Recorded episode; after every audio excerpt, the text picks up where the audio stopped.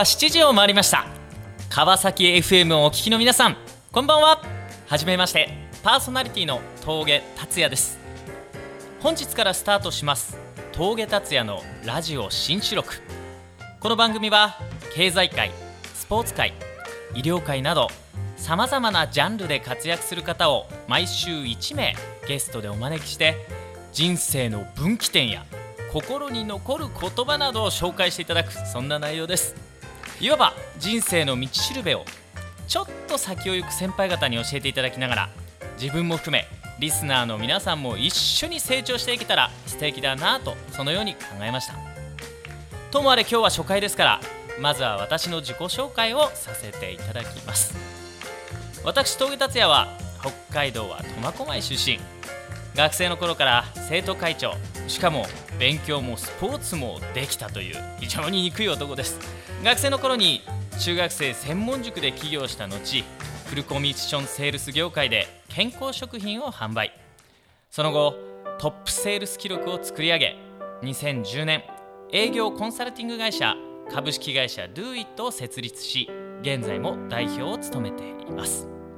それでは記念すべき第1回目の放送。1曲目はイーグルスで「ディスペラード」 Desperado, why don't you come to your senses? You've been out riding fences for so long now. Oh, you're a hard one, but I know that you got your reasons. These things that are pleasing you can hurt you somehow. Don't you draw the queen of diamonds, boy? She'll beat you if she's able. You know the queen of hearts is always your best bet. Now it seems to me have been laid upon your table, but you only want the ones that you can't get. Desperado, oh, you ain't getting no younger. Your pain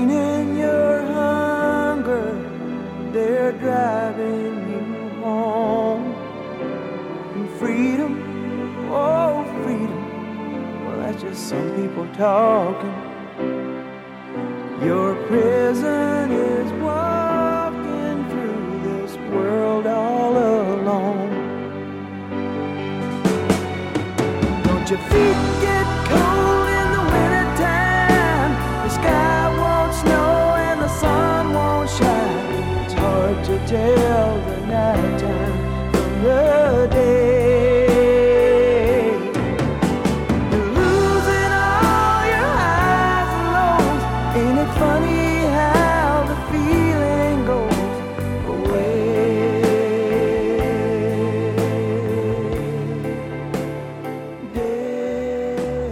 の番組は株式会社 DoIt の提供でお送りします。そ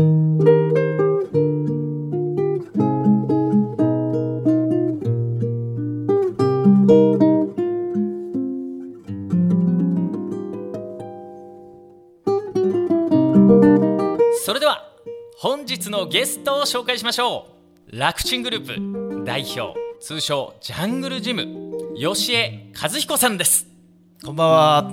こんばんは。代表の吉江です。ありがとうございます。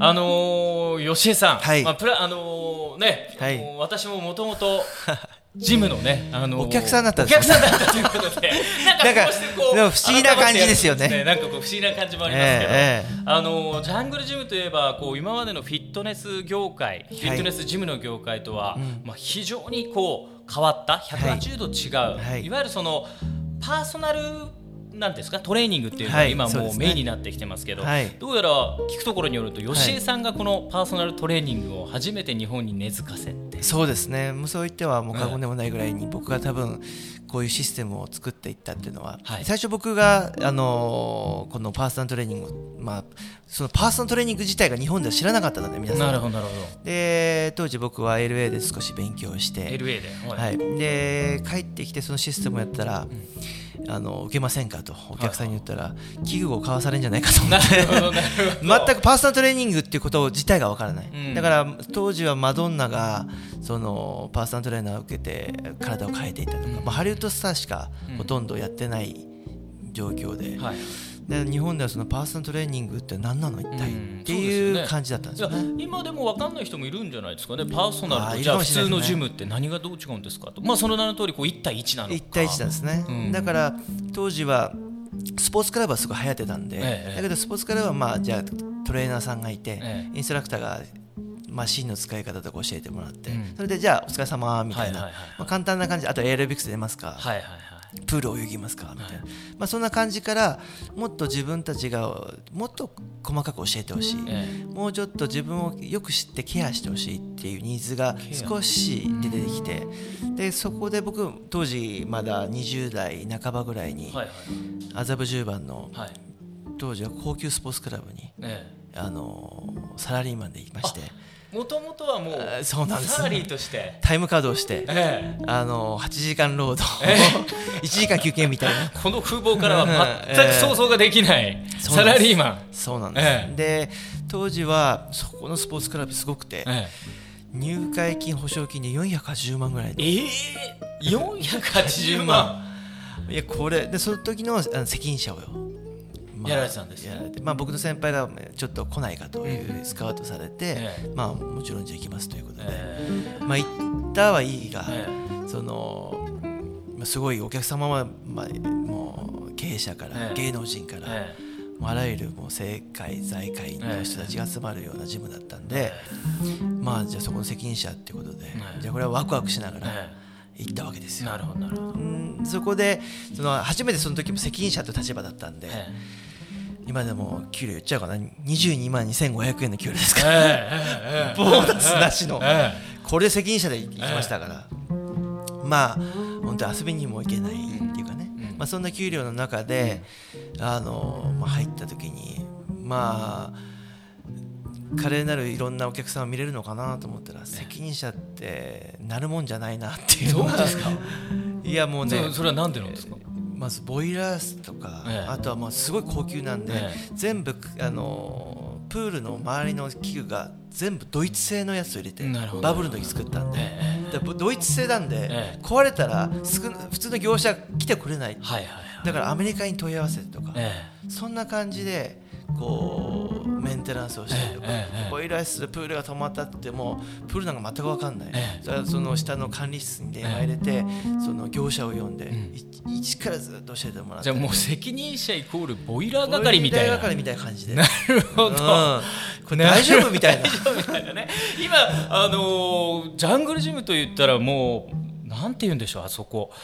もうまるで人のライフスタイルをこう変えていく存在としてジャングルジムはもうね六本木銀座じゃ超有名店というかなかなか予約がこう取れないお店として。それがまさにこうボイラー係。いやいや責任者からのスタートだったと。そうなんですよ。その給料から。はあなるほど。でもねすごく今としてね言えるのは、その当時もうお正月大晦日ですよ、えプールの水がちょっとおかしいと。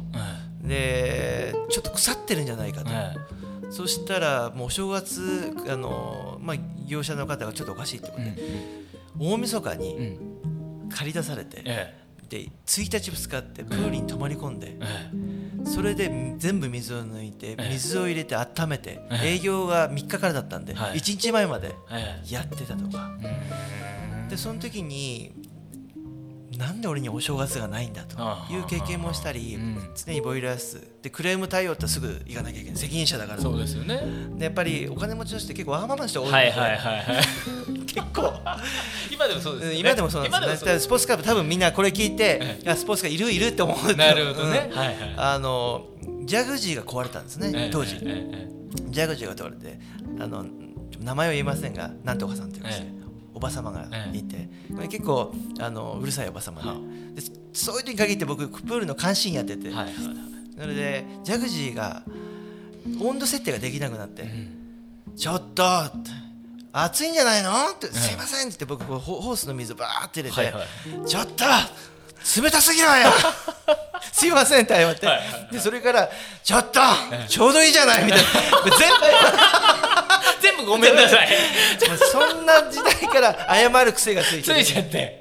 まあ、そういう経験をしてから、えボイラー室だったり機械のメンテナンス、えクレーム対応すべて、うん。そのサラリーマン時代が次から次へと嫌だなと思いながら、まあ、来るからやってこやっていくしかない。乗り越えて。でもそれが今となって本当に役に立つ、だからえーいい話ですなんかねこれはあのこれね、うん。このラジオ聞いてる皆さんは、やっぱ仕事っていいことばっかじゃないしな。んでこんなことがねそうですよ。俺やんなきゃいけないんだよってことがあるかもしれないけど、これって結構あの血となって肉となるっていう言葉がある、これってねすごく重要で。いいメッセージですよでねこれが今のジャングルジムを生んだっていうのも、多分その経験がなければそのじゃ今のジャングルジムがないんじゃないかっていうのが要は機械ってもうよく分かってるから、はいはい。ボイラーがと止まったとかシャワーが冷たい、ええ。大体感覚であええこうだったんだろうなって言ったら大体それがずれない。うんうんだから逆に業者がいらなくて自分でメンテナンスができる。ああなるほどですね。だからこれは応急処置はすぐできると。はいはいだからいろんな意味で経営に対しても、ん。自分がその経験がなければ、もちろん。さっき言ったクレーム対応もうん。含めて。うんうん何かあってももうその当時から慣れてるから。はいはいすいません。って始まるっていういいですね。あんたちょうどいいのじゃないのってすいません。って。そういう経験をしてるんでだかならこう、ねお客さんが求めるところでええ。最初にこう、すいませんっていうなんかありましたかっていうところから入るからお客さんもまあこうでさっていう話で丸子さ丸子と、んうんうん。だからそれがもう染みついてるので、なるほどね。まあ、そういうやっぱり現場のね苦労っていうのは、えやっぱすごく今生かされてる。えいやいい話ですね。川崎 FM お聞きの皆さんいこれ。やこれはもうねぜひ若い人に伝えたいですね。絶対伝えてほしい。逆境はまさに成功の前奏曲だと。今努力してることがもうね。ねなんだろう。必ず身になるんだぞと。もうおっしゃる通り。伝えたいですね。僕も声を大にして、はい、これはね本当にあのーでそこでみんなやめちゃうから、うんうんだからん。次につながらない。でそこでやると何かがこう巡ってくるっていうか、ね。チャンスが来る。でそこを見見逃さないことが重要。素晴らしい。これはね本当に今聞いてるラジオの皆様にはお伝えしたいってことですね。素晴らしい。それでは後半も引き続きお話を伺います。その前に一曲。ビリー・ジョエルで「オネスティ」If you search for tenderness, it isn't hard to find.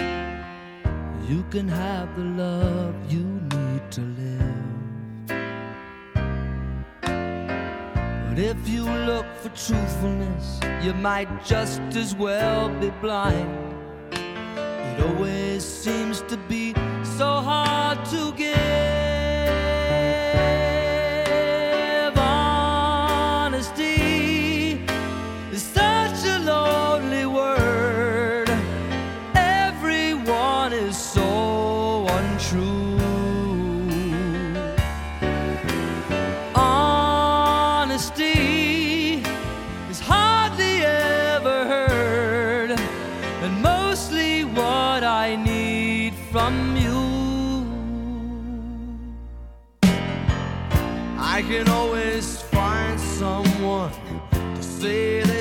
Sympathize if I wear my heart out on my sleeve. But I don't want some pretty face to tell me pretty lies.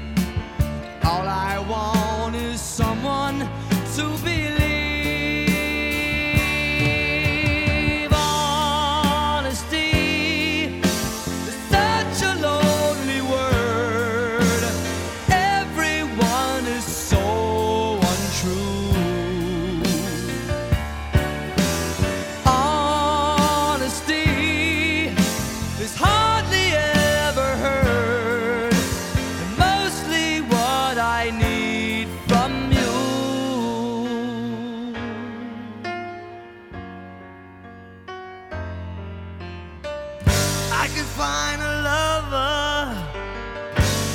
Find a friend. I can have security until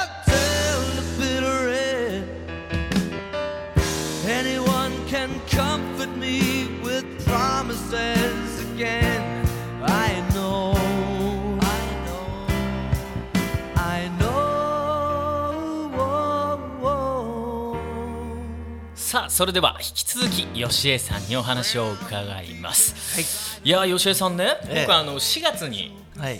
ね、はい。ジム通わせていただいて、え2週間でなんと9キロダイエットに成功して、そして1か月半でなんと13キロ。ええ。そうなんです。なんですかこれ。もう周りからですね、はい。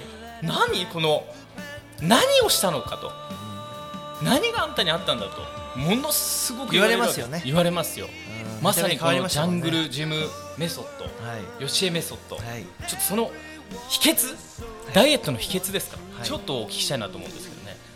あのーまあ、簡単に言うと、え今回そのいいろいろまあダイエットって、まあ、皆さんねうん。いろんなジムとかパーソナルジムって聞くと思うんですけどもそうですね最近もねうちはねすごくオリジナルのやり方があってほうほう。あのー暖かい部屋があるんですね、あの暖かい部屋というと呼吸ができる暖かさなんですけども、はい。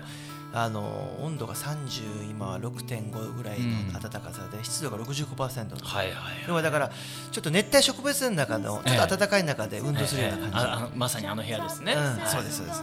で要は今その体温を上げていくっていうとヒートショックプロテインというタンパク質の物質が出る。ねこれがもう医学的に発表されて、うでこのヒートショックプロテインを出す、ん。で運動すると成長ホルモンが出る、えそれが温めながら体を動かすと、同時にこう軍隊がこうズズズズって2つ出てくる、はいはい。これがあの体をすごくダイエットが速いスピード速く落とせるということと、あとはそのプログラムですね、やっぱりその自転車、まあ、スポーツクラブだと自転車30分20分以上行きましょうとかって、うんまあ、当時はよく言ってたものえですよね、ええだけどもうちの場合はそのふくらはぎの筋肉って第二の心臓とえそうそう第二二の心臓と言われてるんですはい、よでこの実はこのふくらはぎの筋肉を動かすことによって、うん。この第二の心臓のポンプがえ。あの動くと、ええ心臓のあの本当のポンプとこええのダブルでいくから、血行がバーッと血液の循環が良くなる。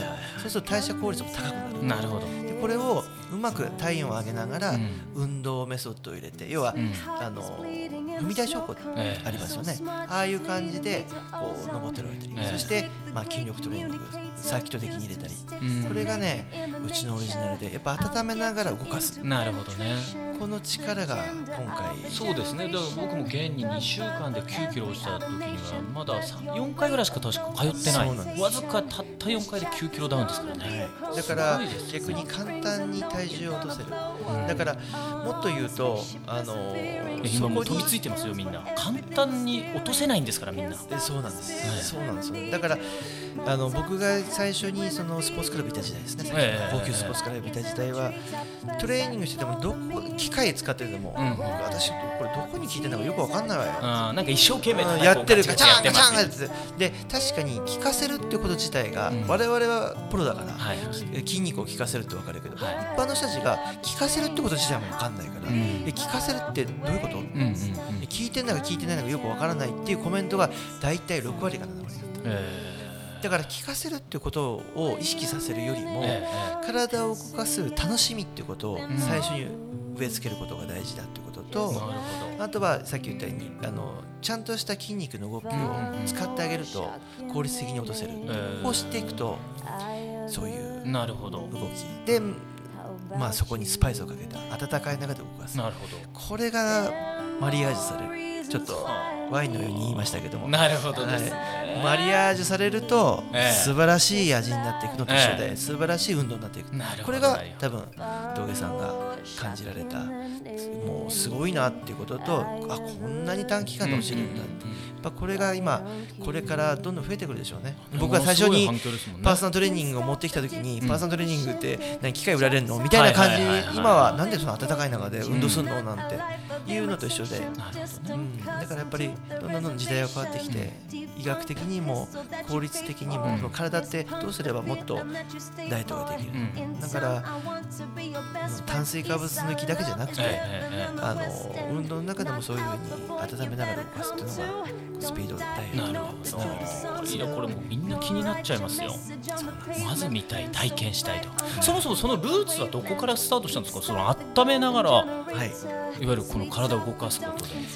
これがですね、え僕があの当時ボディービルをちょっとやってて、ボディービルを、い、やいや今はもうボディービルダーみたいなね。当時ねいやボディービルってもそんなすごいボディービルダーじゃなかったんですよ、えいつも予選落ちだったんで、ええそのええ。その時のトレーニングしてる会長が、えもう出ろと予選落ちでもいいから、うんうん。まあ、いやいやなんか出たことがあったんです、はいはい。その時にやっぱりトレーニングは好きだったんで、えで体調が悪いなって思って、まあ、朝トレーニングしてやっぱりみんなボディービルダーって日焼けしに行くんですよ、はあはあ。湘南とかに。そうなんで朝午前中トレーニングして、ええ。でもそれでもちょっと熱っぽくて嫌だなと思って。で日焼けしてあたたあの砂浜に寝てるじゃないですか、ええ。体の調子がすごい良くなって、はいはいはい。これなんであの温まるといいのかなとか、え。で日焼けするとなんかいいなとか、うん。体が温かいと動きやすいな、うんでハワイとか行くとなんか運動したくなったりとか環境がいい暖かいと体って動きやすいんだな。あー。まあ確かにそうですね。スポーでこれはなんかいいなっていうのがあって、暖かい中で運動したいなって最初発想だったんです。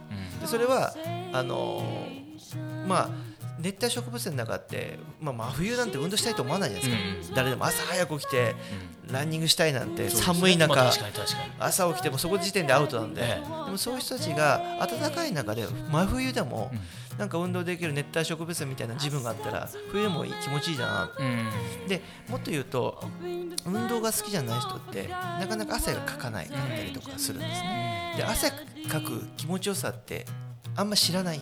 うん。我々はスポーツやってたから汗かいてあ気持ちいいって思うけど、はい。運動好きじゃない人って汗かく気持ちよさがわからない。うん。でこれがよし汗かく気持ちよさをあの伝えるにはどうすればいいのかっていうことから始まったんですね。うん。その時に当時はあのサウナスーツを着さしていたんですね。うん。でサウナスーツを着さしてても大してまあ結果的にはそんなに大きなその医学的には変わらないんですけどもただすごく重要なのは運動サウナスーツ着てるので、まあ、やむをなしに汗をかきますよね。そうするとあ私でも汗かいたんだっていうことになってモチベーション上がっていくことに気づいたんです。お客さんが。大したあの努力もなく。してなく。だから例えばちょっとあのプッシュアップ腹あの腕立て伏せやったり、え腹筋ちょっとやってえちょっと手振って、はあ。の音楽ガンガンかけて、ええ。ちょっと少し動いただけで、ええ。汗かくわけですよ、はいはいそうすると今までそんなに運動して汗かいたことない人が、うんうん。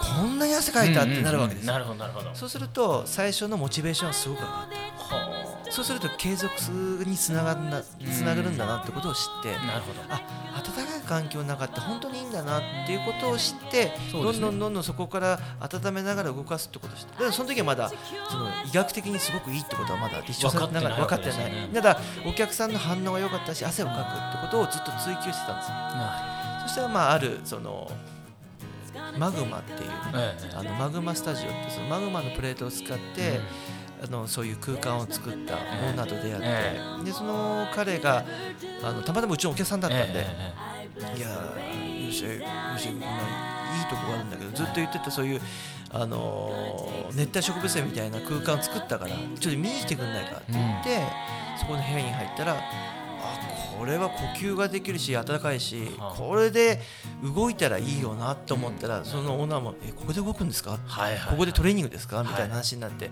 で僕はもうずっとそういう経験をしてるんで、ええあこの部屋をうまく使ったらもっといいだろうなと思ったのがそのタイミングだったんですね、そしたらその1年後ぐらいにそのヒートショックプロテインという名古屋の方の,、あの女性のあの先生がそういう温めると体温が上がっていくとその物質が出るってことを発表してえなるほど。でまあ、あのがん治療とか温熱療法とかっていうええ。ところにつながって、うん要はお医者さんの中ではその温めながらということはすごく分かってはいたんですけど、我々の業界ではそんなねうんうん。筋トレしなんぼなみたいな感じだったんで、はいはいはいはい。あ温めて動かすってことはこういうことになっていくんだなって、うん。それ医学的にもっと研究して、えそしたらいろんなあのエビデンスが取れてこれは素晴らしいということでこういうふうな仕組みを作ってプログラムはプロなんでそうですよね、うん、あの温めながらどういうふうに動かせばいいのかってよくわかんなるほど。まあそこがまたメソッドというかね。ただ温めるだけじゃなくて具体的に。JG メソッド。なるほど。